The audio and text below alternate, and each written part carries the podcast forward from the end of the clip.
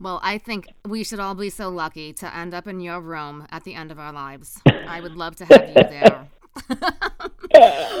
and I would love to put an IV in you and a Foley catheter in your bladder.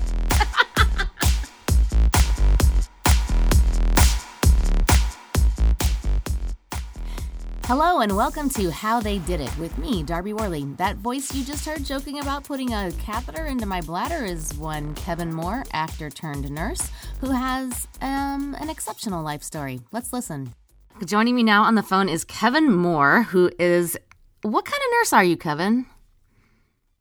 Um, well, right now I work in PACU, which is uh, most people know that as the recovery room. So um, post anesthesia care unit. Oh, okay. So you probably see lots of people um, saying wacky things when they wake up and like crying. And does, that, does that happen a lot? Uh, all of the above, exactly. Yeah, um, I see it from A to Z. I see people wake up and say, "Oh wow, that was great! What a great sleep!" And then, you know, ten minutes later, they're like, "This hurts more than anything I've ever felt in my life." um, and I've seen uh, what's called um, emergent delirium, which is when people, uh, you know, freak out because they uh, they wake up and they don't really understand what they just went through. That's temporary, but you know that happens too. In trauma, I never really. I actually did work in trauma. That was my first job. Um, working in the emergency room and trauma. First, I was in the emergency room side, and then um, I looked at the trauma room and said, God, I never want to work in there. That is way too much stress.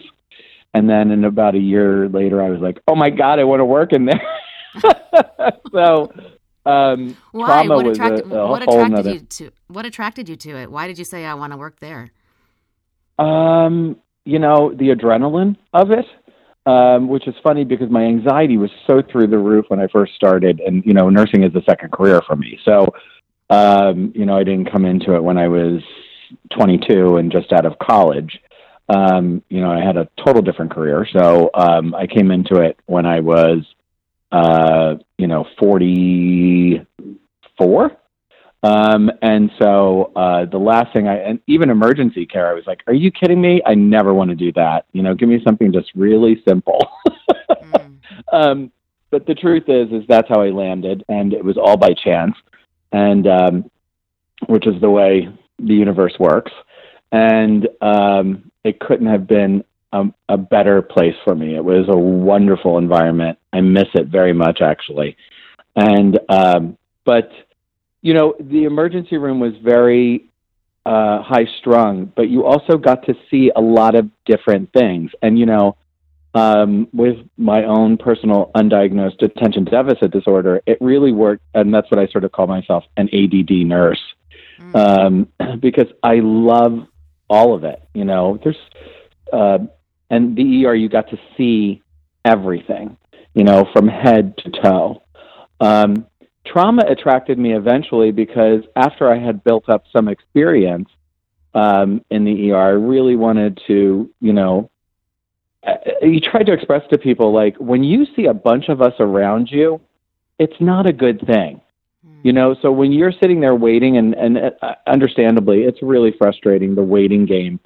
Um, you know, and and you're there for hours and hours, and it's endless. And then, then if you get admitted, you can wait even longer for a room you know but if there's a lot of us in the room and you it's not necessarily a good thing and so you know you want to be be happy that you don't see a lot of in the room with you because um that doesn't necessarily you know spe- mean we're going to sit down and have you know coffee and tea with you we're you know there's something seriously wrong and we're trying to make it better um and trauma felt like i had a really I could have an immediate effect on people.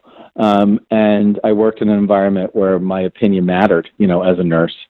And um, it, you know, I, I wanted to get in there and I wanted to start the IV and I wanted to hang the blood and I wanted to give the medicines and I wanted to, you know, if the patient was conscious, to assure the patient that, uh, you know, we were taking care of them. And, um, uh, and that I was, you know, my goal was was their safety and their their need you know um, and that they had they knew they could look at me and I would advocate for them. Um, you know, and that's easy to do for someone who's nice. You know, it's not easy to do for someone who's really nasty or who's done something really horrible. Nursing's great when you have a patient who, you know, appreciates you and knows, uh, you know, the, the, the fair share of nurses work really hard. Um, and, uh, you know, it's really lovely when a patient can see that and understands that you're stressed or overworked. Um, although you never want to really talk about that to a patient, but they, they, you know, most people get it. But then you have the people who don't and who don't really care about that, and um, you know, they can be quite mean. Yeah, those people are not only mean, but they're dumb because my experience in I, you know, I, I you might remember that my sister in law was in a really bad car wreck a few years ago, and we spent a month in the trauma unit with her. And mm. the nurses mm. were our lifeline to information, and the nurses were the ones yeah. who would take the time to explain it to us what was happening to her. Um, let's go back a bit. Uh, the first question that I usually ask people is, "What did you want to be when you grew up?" Because I think it wasn't a nurse. You know, honestly, it it uh, I I when I the first real instinct I had in a career like what did I want to be was a nurse.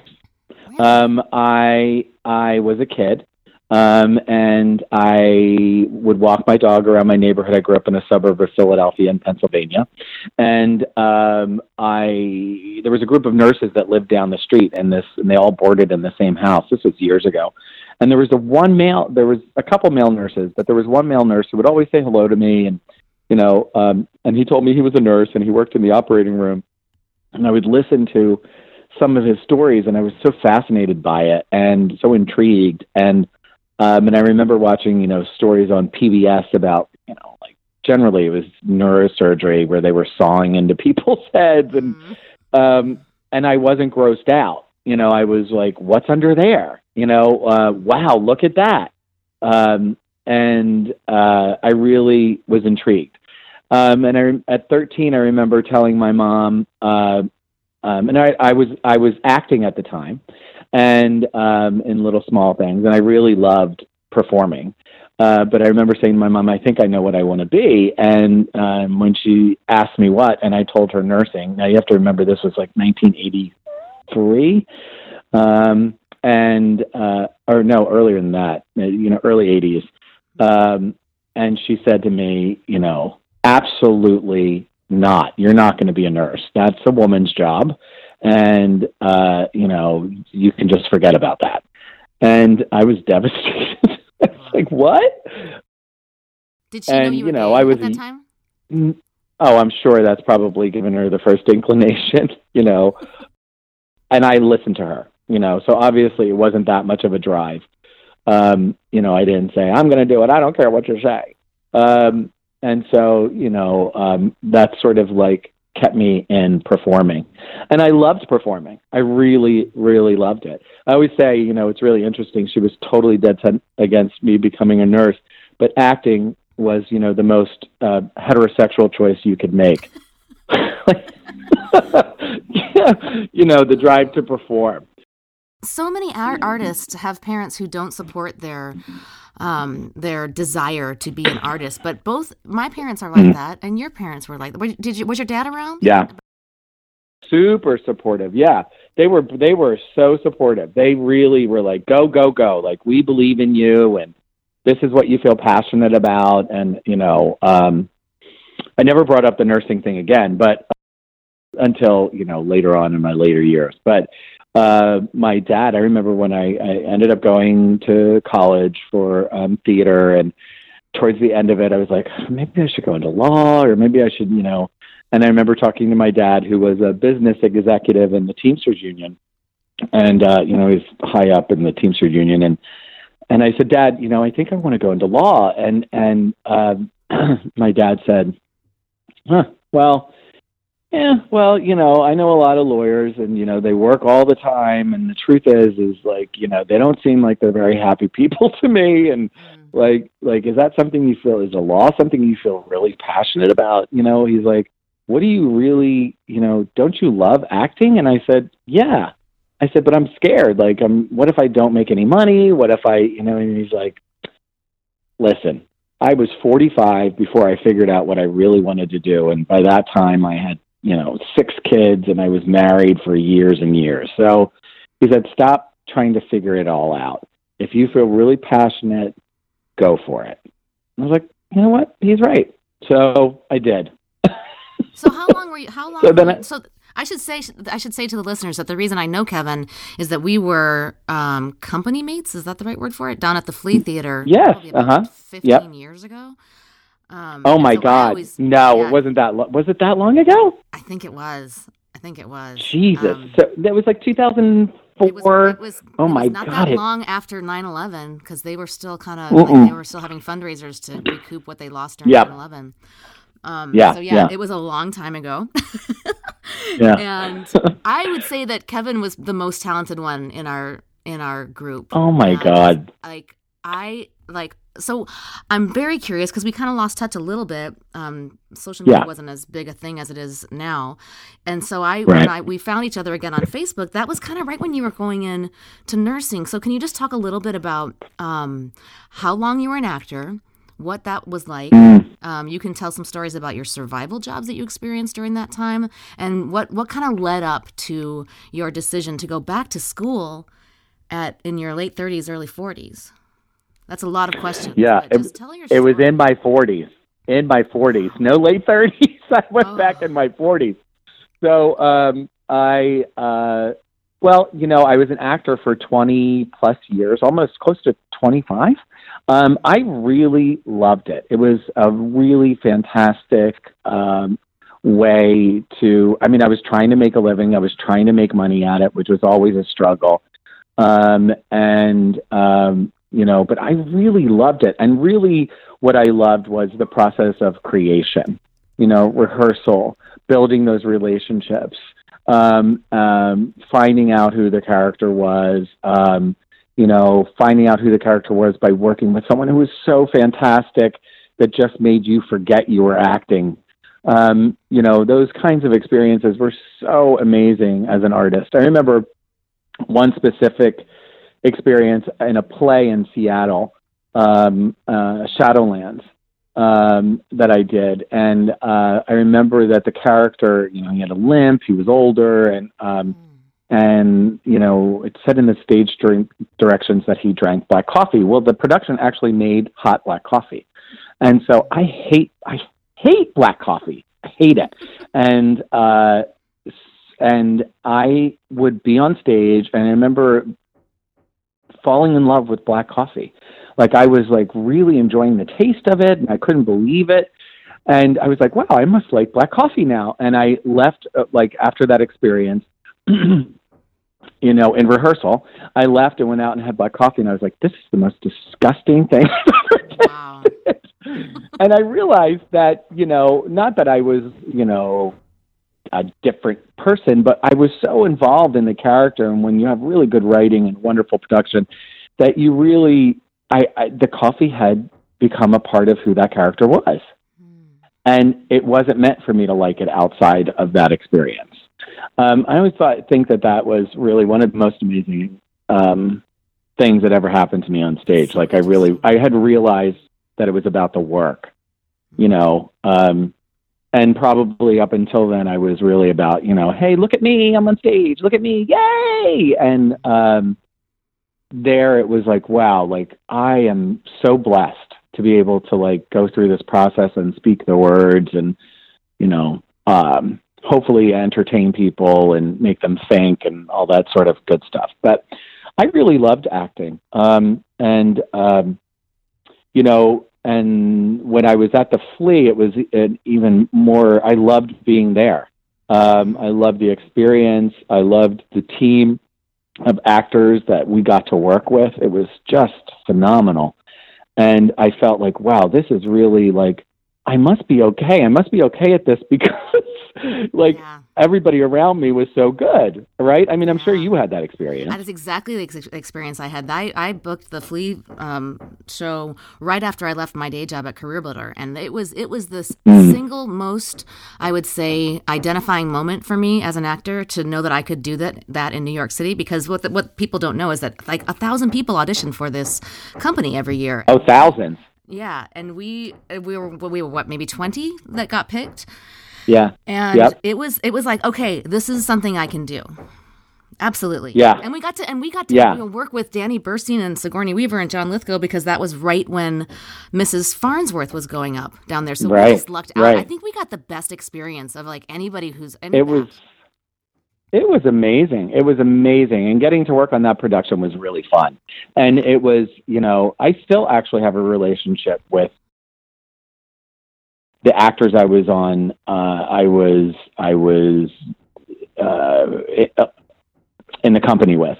Um, I mean, you and uh, Sarah Player and uh, oh my gosh, there's uh, uh, well, Sigourney, Danny, um, Sarah is a really wonderful friend of mine. I, like I have, it was such a really truly unique experience, and it was because it was about the work. It was about the work. It was about you know you got to like you got to there's nothing more exciting than being um uh, be given material that really you can like sink your teeth into. And you know and it's not a piece of crap. And and yeah. you know down there it, it was really good stuff. Young writers young actors young directors um and you know stuff, all headed by jim. stuff. yeah and I yeah really, really crazy I like that they they made us work down there too. I actually I know some actors kind of whine about that, and there's especially like some backlash yeah. against the flea um, uh, that you may see sometimes in the press or in um, yeah. different social media places. Yep. But I loved that part of it, and I felt like that really bonded us in a way that we wouldn't have I agree. experienced if we hadn't done that stuff. You know, and I agree, and it was it was really.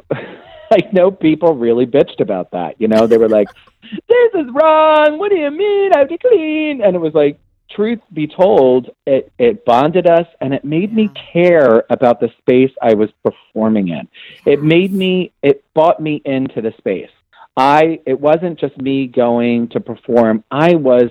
I had a vested interest in it. I was you know, creating programs. I was cleaning the bathroom. I was, I mean, even though we didn't really clean the bathroom, but, you know, we made sure that it had, um, you know, paper Toilet towels. Paper, we made sure yeah. that things were, that, that it looked good, that we were, we were, it wasn't just us performing. This was our theater as well. Um, and that meant something. And I really liked that part of it. And it also allowed me to see how a theater was run. Mm-hmm. And a lot of actors don't get to see that because they just come in and they leave and they come in and, you know, and really that's our job. Our job is to, you know, create, rehearse, perform.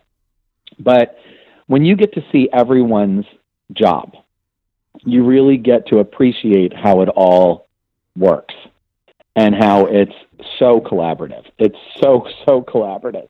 Yeah, that's one of the reasons I started I was, my old podcast, the acting podcast, because so many actors don't know what mm everybody else does on a set or in a theater. And I was like, yeah. guys need if you worked at a bank, you would understand the other roles of the people in the bank. You at least a rudimentary understanding of what they do. So that's why we yeah. interviewed all kinds of like at every like you know piece of the puzzle is a part of that you know overall project. I thought that was really important for actors to to. Yeah, yeah. It was a phenomenal experience, and and you know, getting to work with people like Liz Swados, who I adored and loved, mm-hmm. and unfortunately who just recently passed away. Mm-hmm. Um, and I um, I I really loved that experience. Yes, absolutely. So I think that acting is one of the most um, selfish um, professions, and I think mm. nursing is one of the most selfless professions. How did you talk about your transition out of acting and into nursing? Acting is really interesting because just like you think, it's really all about you. Um, because, you know, what's the, I remember years ago my friend saying, oh, you know, acting, bullshit, bullshit, my line, bullshit, bullshit, my line.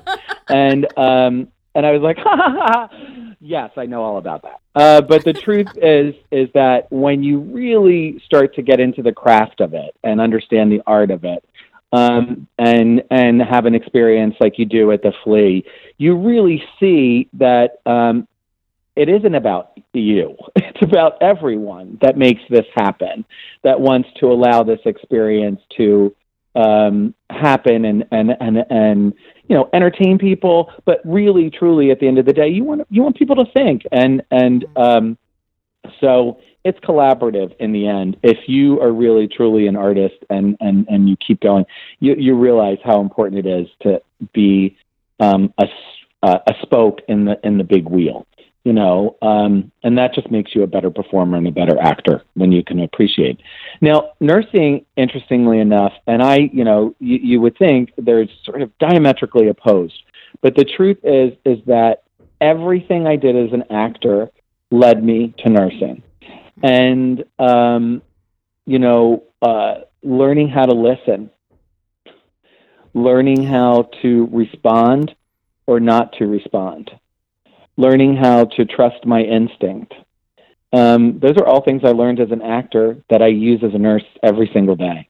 Um, and um, you know what happened was that I, uh, my husband and I bought a house in um, or a condo in New Jersey, and um, I had just had this amazing experience. I'd worked out in Washington State doing um, Cymbeline, and we actually did it um, I had a manager here in New York who really did not want me to do it, and because you know it wasn't enough money, right? And so um, it was this amazing experience, and we got to go take this production into um, prisons, and we I was so moved by it. Um, and we would do these. It was a great experience, and we would do these workshops afterwards. And I never felt so uh, I had never seen people come to the plate with so much to give, and we're so willing to show you. Um, you know, uh, and these these uh, prisoners were really, really open and uh, in these workshops and i was so i was like wow this is amazing and you could see like you know they talked about this was the third year it had ran or fourth year maybe and they said, "Oh, we look forward every year to this coming, and we we look forward to these workshops because the the um, company had also done writing workshops with them as well." And um, I just I I was so moved by it. I came back to New York and I was like, I want to do this. I want to create this experience.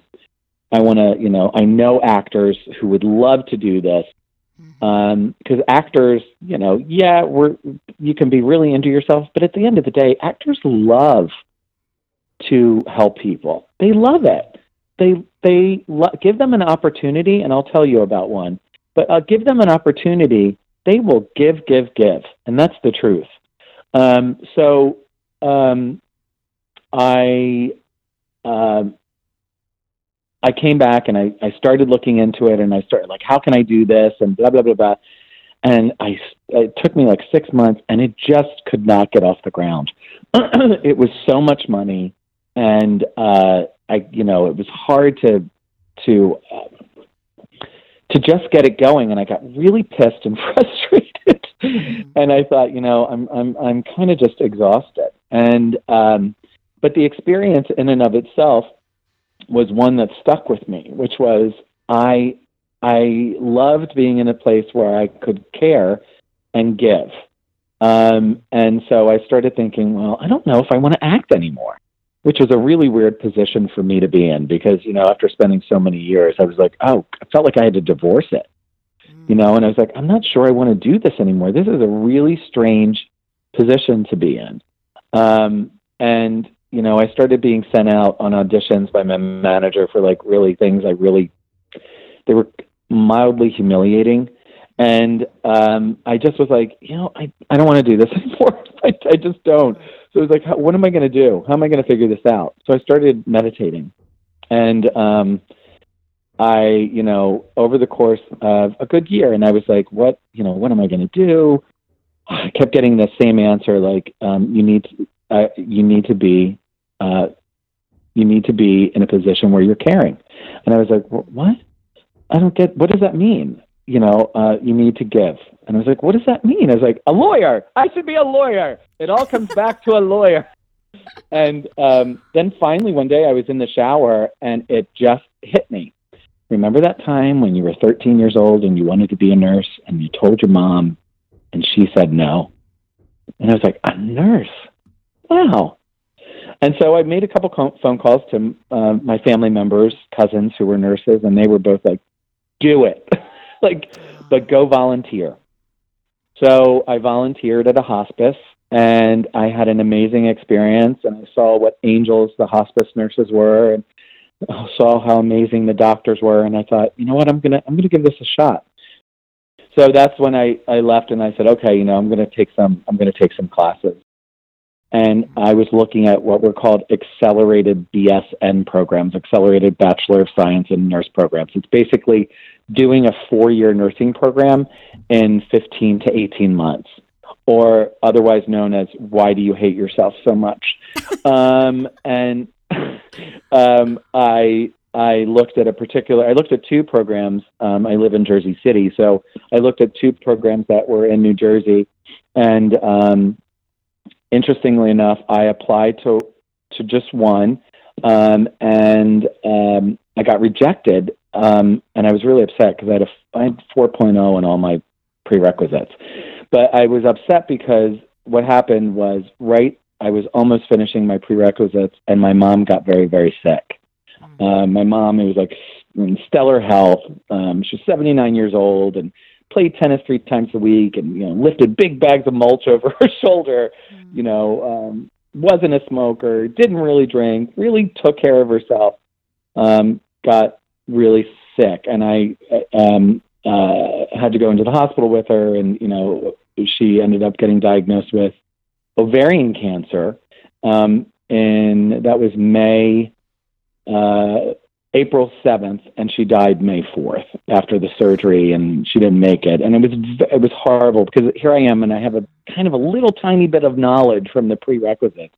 No clinical experience on the floor to match that but I kind of understand what's happening to her body, you know, and um, and it was it was devastating. So I had to take a, a placement test in the middle of my mom's sickness, and you know, I I I, I bombed it because I was all I was thinking about was my sick mother, and um, so you know, for that particular school, that placement test was important and so that's why I got rejected. But you know, all things again, the universe always takes care of you. So, um, you know, the other school that I ended up going to was you know, University of Medicine and Dentistry in New Jersey, or UMDNJ, which is now Rutgers. Um, and um, I had uh, an amazing experience, really an amazing experience. And um, I busted butt and studied my ass off. Uh, nursing school is the hardest thing I have ever done in my life to this day. Hardest, hardest thing. It was so intense. Um, constant testing and um, you know, my anxiety just shot through the roof. Um, and I gained a lot of weight when I was there. My husband was really supportive and he was like, go, go, go. You know, I, I really believe in you. And so, again, having that really was helpful. Um, and I don't have children, also really helpful. So that that's you know although many of my colleagues in school did, um, who were, you know, people, most of the people in that program were in their, um, there were definitely a number in their 20s, but there was quite a number that were mid 30s and doing a career change like myself. I was the second oldest person in the class. And you know, there's nothing like coming into nursing as an older person. You know, um, you have you have life experience and so, you know, you know what it's like to have life throw curveballs at you. You know what it's like to um, be knocked on your ass by really, really shitty news. And um, and you know, having have having had that experience, you're able to offer something to people more than just like you know, tasks are important knowing how to put an IV in somebody is important. Knowing how to prime IV tubing is important. the patient doesn't care if you know how to do those things. They do recognize whether or not you care. And that's important because if you care, you'll make decisions based around that and they'll trust you. My understanding is when you're a nurse, you get set like with a certain number of hours per week. You know what you're going to be making money, money wise. Was that a great relief to you after coming out of so many years of the uncertain up and down roller coaster life of an actor? Well, you know what was more exciting to me? Being in the same place all the time. I know that sounds ridiculous. You know, I because I was so used to constantly go from A to Z, and um, knowing I was going to be in the same spot um, uh, regularly was was exciting, and and having these and the the ADD of it was I was going to get all these different experiences with the patient. So, but knowing I was going to be in the same place, see the same people, develop and build relationships, that seemed kind of exciting to me. I'd never had that experience. I'd never had a regular job. You know, um, I'd never had, if I did have a 40 hour a week job, it never really lasted. um, you know, or it was temporary until I got to the, you know, my next acting job.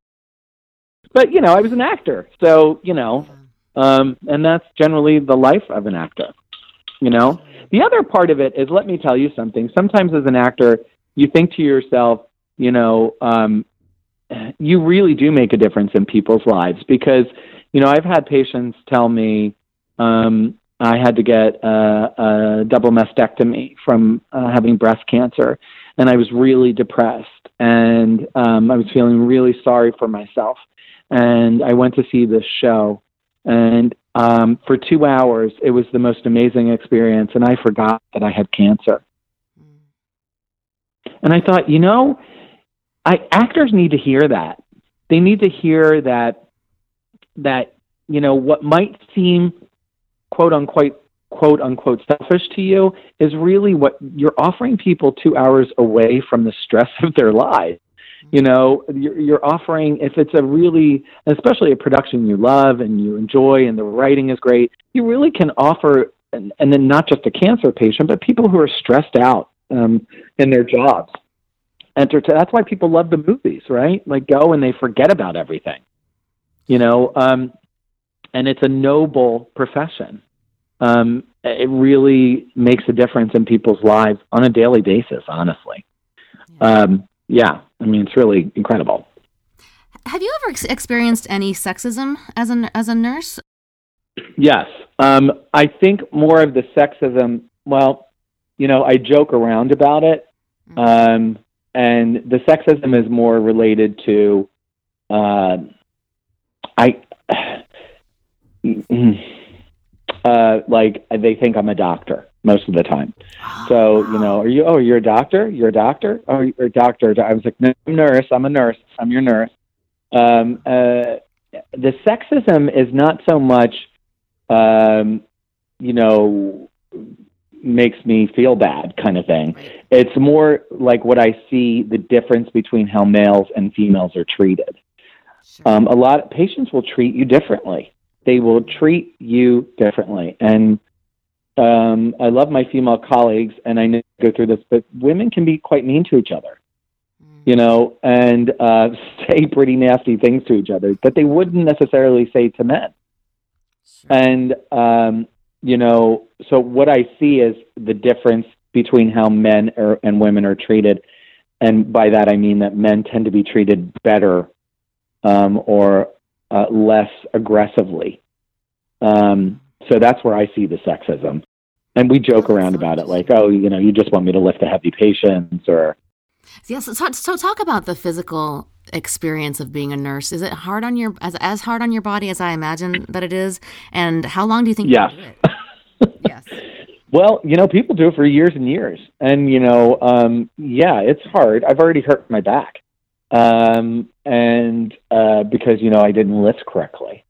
Um, you know, you're coming in. People, people are really sick, Darbi.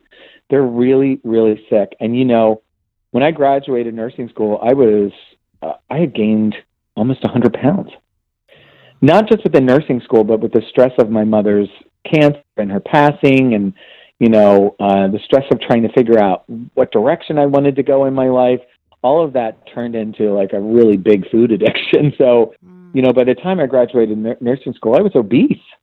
You know, um, so and and I say that because I understand, you know, what it's like to uh, to to be sick, um, and in that way, you know, um, and what happens is when you gain weight, you there's a lot of stuff that comes with it: high blood pressure.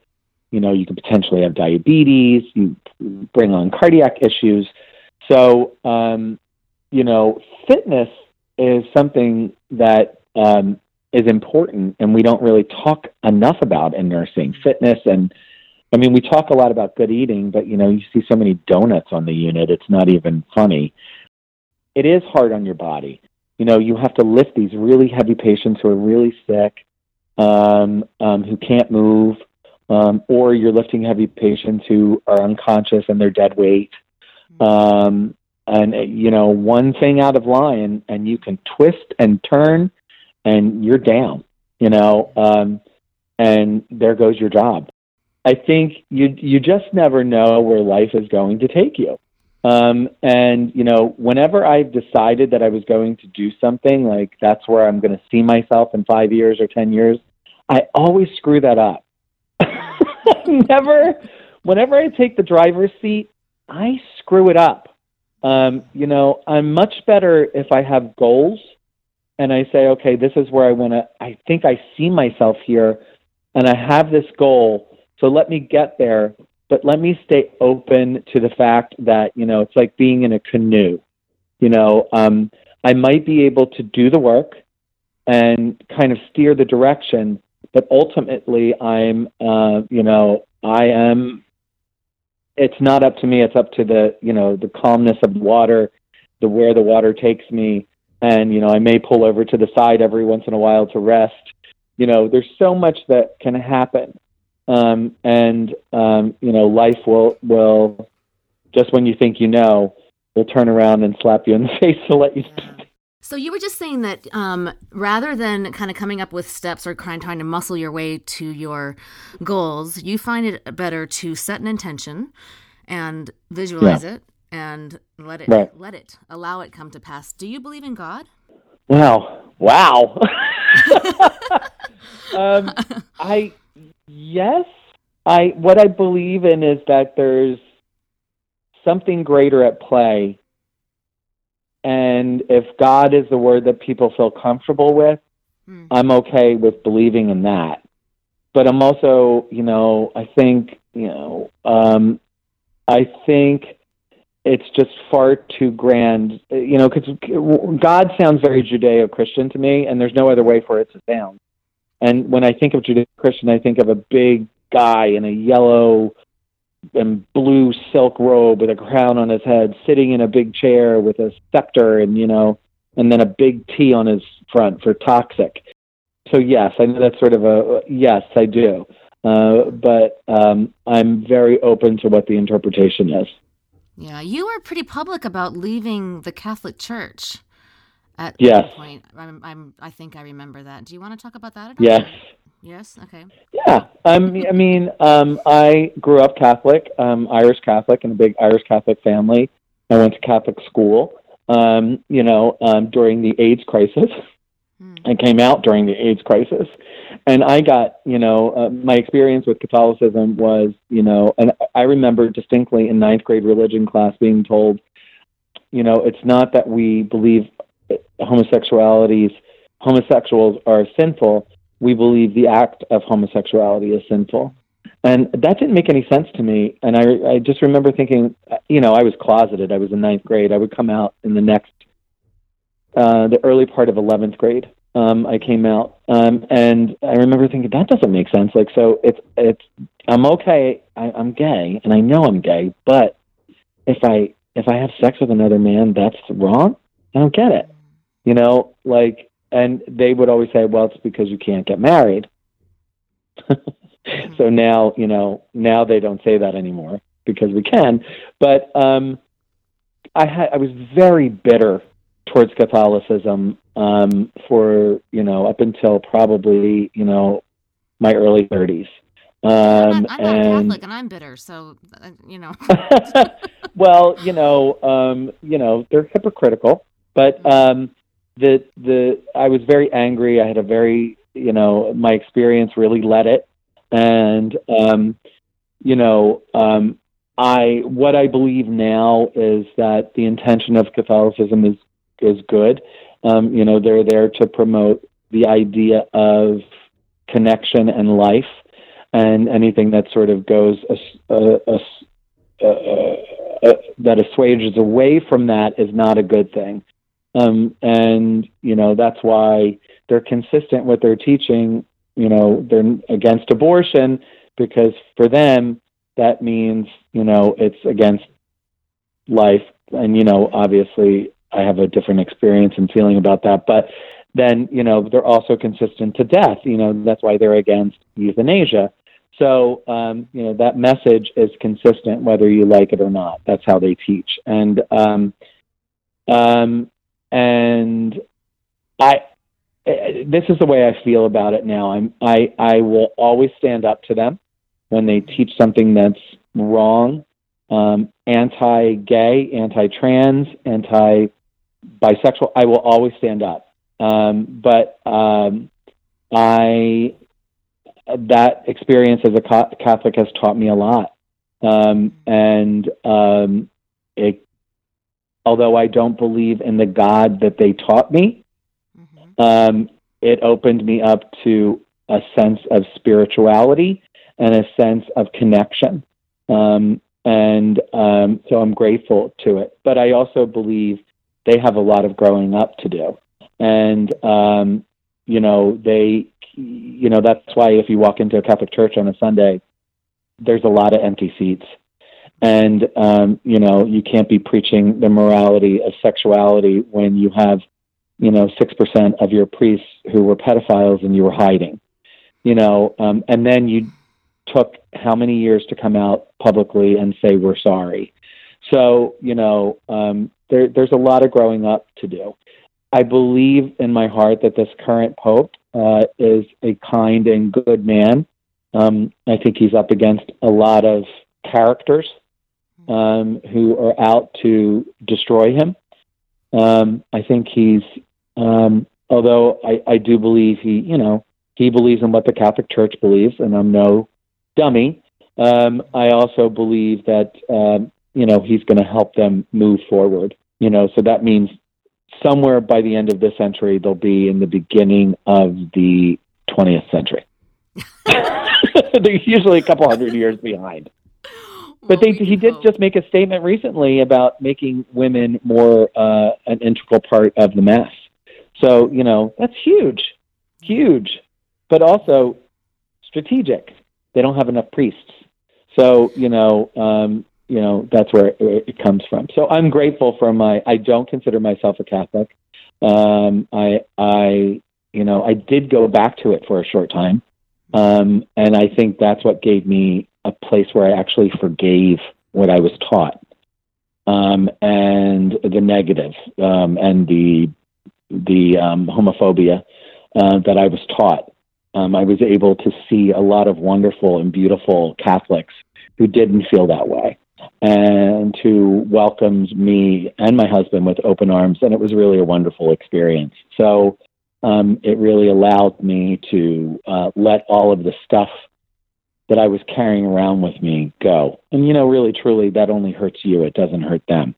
So, um, you know, um, I, I wish them well. yeah. That's how I feel about them. As I'm talking to you, I know, and I know that your mom got to see you do a lot of really cool things while she was alive. But mm-hmm. I'm really sad that she's not seeing you as a nurse. Do you think about that? Yeah, yeah. I do. I do a lot. Um, I, you know, there's um. Oh my God, got me emotional. I wasn't expecting that. Um, I miss her a lot. Yeah. Um she was an integral part of my life. And so, and I was very, very close to her, and she was very, very supportive. And, um, you know, when she was sick in those few weeks uh, she had gotten diagnosed, and then two weeks later they had surgery. And during that whole um, uh, recovery period, uh, which she recovered mildly and then kind of went down. Uh, you know, I had some really great discussions with her. There was nothing left unsaid, but um, you know, she was really proud that I was going back. She was the one who said, "Go take that test. Don't sit in here and look at me. You know, go take that test." And uh, she uh, she told me, you know, things like she wasn't scared to to go, and that if if things went bad or if the cancer came back, she wanted to know that she was okay to go. And I cried and I told her I was scared, and she said, "I'm not." which made me stop crying. And you know, um, and you talk about a sense of spirituality. I mean, my mom was so. I think if the, if she gave us any any of her children anything, it was that a really strong sense of connection to her, her God, and um, and that you know a sense of meditation and prayer could could could sedate you and make you feel like taking the stress away. It, it could take the stress away um, and make you see things that you might not see if you're tight and tense and angry. Um, but uh, you know, it really, it really was an amazing experience watching her die. And I know that sounds weird, but uh, you know, watching her die and make that choice to let go, and all of us letting go of her um, and being in the room with her and watching her take her last breath and feeling completely at peace with it. Now, certainly, I grieved tremendously after she passed, but in that moment and feeling connected to something in that room, again, like there it is. Like, I don't know what it is. I can't put a finger on it, but there's something there. You know, there's something present and it feels very strong and very intense and very loving. And then it goes like that. I didn't see a white light. I didn't see anything crazy, but man, did I feel it. And um, she right, right, you know, when she passed, you felt something. Yeah, right when she passed at that moment. Um, and you know, I, I, there's a great book by a wonderful woman uh, called uh, Jill Bolte Taylor. Are you familiar with her? Mm-mm, I'm not. And she wrote this fantastic book. It's called My Stroke of Insight. Um, and she was a, a, a Harvard neuroanatomist. And um, I believe she still is. And she was studying the brain and the effects of the brain. I think um, her brother had schizophrenia. So, you know, her passion became very much into like, you need to understand everything about the brain and the anatomy of the brain and how it works. And because we, it's one thing about our bodies, we don't know a lot about the brain. Um, I think right now we understand that there's eight hormones that the brain creates, but there's probably hundreds, if not thousands, um, that we don't know. Um, and um, but she's this. She she was 38 years old. She had this major hemorrhagic stroke, um, a bleed that was in her head, and she documents when she survived and she documents what happened to her. This is extraordinary. You know, she documents like trying to make the phone call but not understanding the numbers on the phone and how the phone worked. And then she knew what she wanted to say, but all that could come out was gibberish. Um, and she ends up being in the hospital and she um, you know, she has this major craniotomy surgery and um, she can't speak um, and, uh, you know, the doctors and the nurses would come in and they would look at her and then they'd speak to anybody else in the room because she couldn't speak. And uh, they wouldn't say, like, this is what we're going to do or this is what, what's happening. They would just speak to, you know, her mother or her, her other family members that were in the room. She said, you know, I just wanted people to be responsible for the energy they brought into the room. And I was like, oh my God, like that makes so much sense to me. Like, I get that. So, um, in response to your question, yeah, I feel her almost in every room I walk into. You know, certain times I'll get like little instincts, like the hairs on the back of my head, which I always feel like is her, like saying, you know, take your time with this one, or or uh, you know, take a breath. Um, you know, or I'll be in the experience and I'll feel like, you know, slow down. You really need to, there's something else here, you know. Um, and, you know, also to leave all of my shit outside the door. You know, my, my anxiety, my fear, my anger, my frustration, my all of that stuff needs to stay outside of the room. And then when I walk into the room, I try to be as clean as possible and so I can, you know, trust whatever is going on in me. You know, I think uh, some people, you know, women would call that, you know, their instinct, women's instinct, which they really downplay. That is so important. But those are the things that are giving you guidance. Mm-hmm. um, but um, you know, so I try to be in that state when I walk into a room. Am I perfect? No. Do I sometimes walk in there when I'm really pissed off? Of course I do.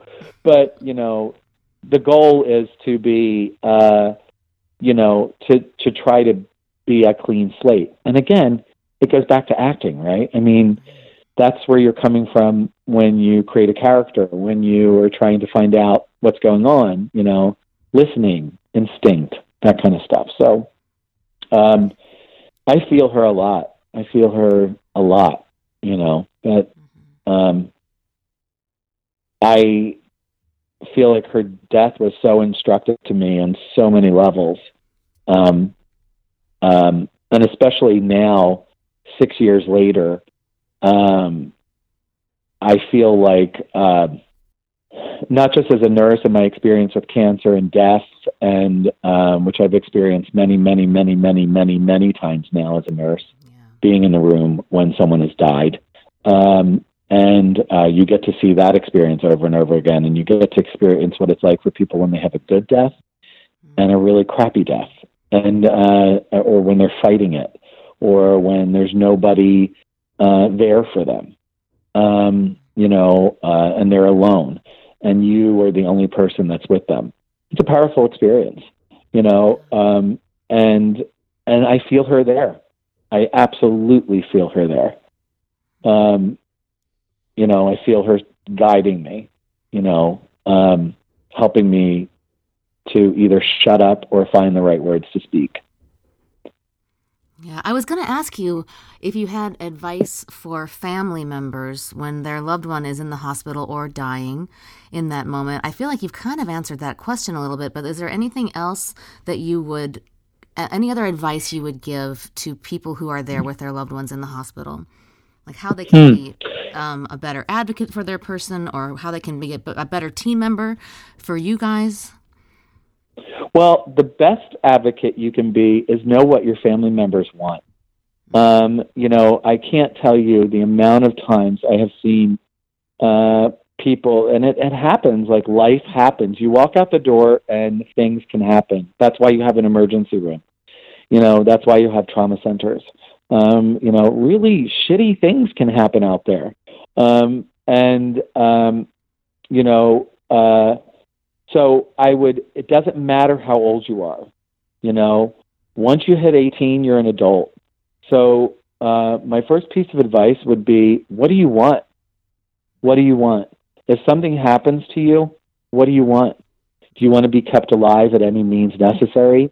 or do you want to you know if you're intubated and it looks like you know you're not you have major brain issues and you know do you want to still be kept alive people do so you know they need to put that down on paper.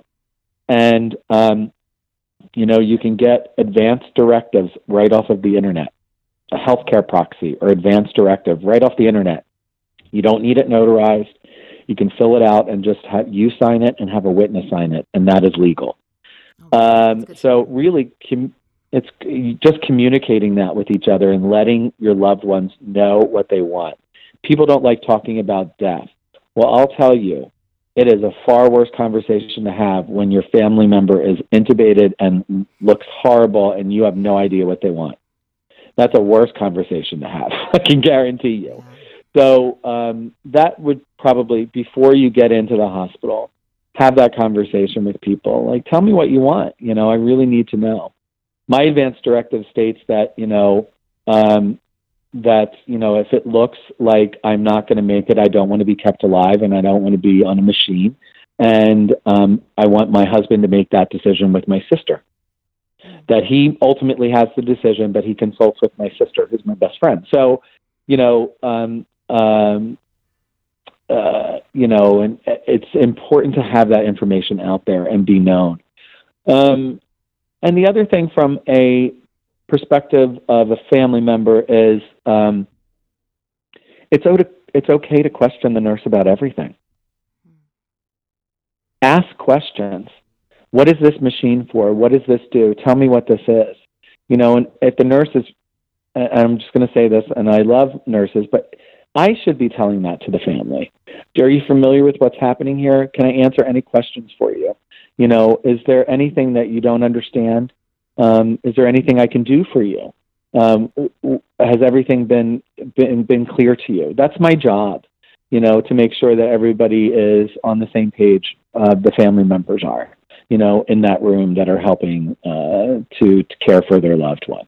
Um, you know, um, some nurses have some judgments about, you know, keeping people on live uh, alive on machines for a long time.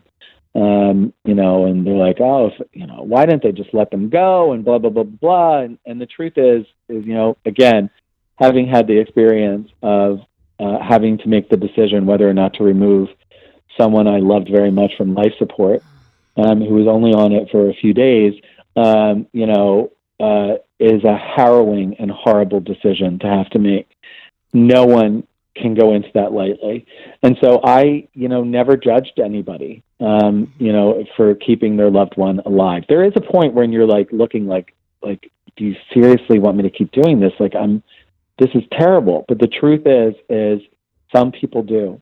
And, um, you know, it's my job to, to carry out the wishes of the patient. And if the patient can't make those wishes, to carry out the wishes of the next of kin that's why it's also important to have an advance directive because the decision can fall on the loved one and they don't know what the hell you want. Yeah. What are your thoughts on assisted right? suicide? Um, uh, well, I think, you know, certain states have it really uh, legislated well. I think Oregon has it really, you know, death with dignity laws. I think, you know, I, again, it's such a personal decision. You know, um, it's so personal. It's like you know having a child, or uh, yeah, that is so personal. Um, yeah.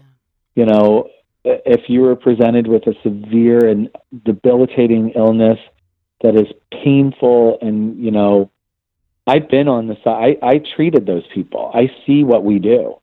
You know, um, and um, you know, people want that. They want to be you know they want to live. So they they will do whatever it takes and they will accept whatever treatment that they need to have in order to you know create a greater chance for them to live. Um, uh, and i understand that people want that. Um, but i also understand that that's not for everybody and i don't blame them. Um, you know um, other people come to different conclusions and decide that they, you know, you know what, I'm not going to do that. I, I have this terminal pancreatic cancer, and I'm going to decide that, you know, I'm, I'm just going to not treat it, treat my pain, you know, go palliative, which is what palliative care is. You know, you're not necessarily um, going to die tomorrow, but eventually this will take your life. Um, you know, those are personal decisions, and every person is different, and I feel like we should be open to that. Yeah. Um, you know, my decision to how I treat uh, how I would treat myself or my loved one can be vastly different than yours, and that has to be respected. And and there's religious things behind it too that also have to be respected. Yeah, I think a really good movie, if people haven't seen it, is How to Die in Oregon. If you're curious about this mm. topic, I found that. Have you seen it? I have. It's amazing. It's amazing. Yeah. So if you're curious about yeah, it, and there's also a, a, Showtime documentary um, on. It's a series that was um, about death. Um, and it was so amazing. Um, Time of Death, amazing series, and it really it was like six different perspectives about how people were choosing to uh, process their death, process their treatment of a debilitating disease, and it's so eye opening because it again it's really personal. It's so personal, and um, it really opens your eyes. Everybody's different, you know. Everybody's different. Um, you know, uh, being a liberal, I'm open to like, you know, of course, I'm open to, you know, um, dignity with de- death with dignity laws, and um, uh, but the truth is, you know, I might have a super religious Hasidic person um, or or a super religious Christian, and they're not open to that. So, you know, um, I have to leave my opinion at the door and um, come in and carry out the wishes. And, you know, honestly, I know some nurses have issues and problems with that. I am proud to do that. You know, I'm proud to do that. I'm disturbed by it sometimes, but I'm also proud because I get, you know, I get to be a nurse. Ultimately, my job is to be an advocate for the patient. So, um, you know, I, I'm also going to be I'm not going to bullshit people. And, you know, if I'm asked a question, I'm going to tell the truth. Um, and um, I, you know, acting has given me the gift of communication. So, you know, um, I feel like I can talk to people and tell them the truth. Like, you know, this is what's happening. This is, you know, this is why we're doing this. You know, um, if if you're keeping a patient alive for a long time and they're sedated or they're vented or they're intubated, they, you know, skin breakdown happens. You know, it's a lot happens to a patient. It's not a pretty thing. So, um, you know, but again, um, it's my job to advocate for that patient. And if any of that is happening, I'm going to do my best to try and stop it and reverse it and, you know, do all that I need to do to take care of the patient. Well, I think we should all be so lucky to end up in your room at the end of our lives. I would love to have you there. and I would love to put an IV in you and a Foley catheter in your bladder. I Please. have like 8,000 other questions for you, but I've kept you already over an hour. So I think you're just going to have to come back because I wanted to talk to you about your experiences with addiction. I wanted to talk to you about your, like, you've gone oh, through yeah. some, some heavy, heavy shit that we didn't even get to. But I'm going to wrap things up um, for right now. The, the last question that I'll ask you is what is your counsel for the many, many, many, many people in the world who feel stuck in a career that they hate and they, but they think it's too late mm. to, to go after a new career? What do you say to those folks? Mm, it, well, you know, um, I, you know, I was an actor, so I didn't know anything about science. So, you know, um, I didn't think I had a brain for science. Um, I didn't think I had the time, the energy, any of that to go back to school. So, um, you know, you're selling yourself short and you really, you know, there's a, you're on here, you're on the planet for a limited time. So, you know, uh, you know, and for those of us who believe that you come back again and again and again until you learn the lessons that you need to, um, you, you, in this particular life, you're on the planet for a short amount of time. So um, you need to really, um, you need to just go for it. And that's the God's honest truth, you know. Um, I feel like meditation was really eye opening and helped me so much um, to figure it out. But at the end of the day, the final decision was mine, and really, I just needed to explore.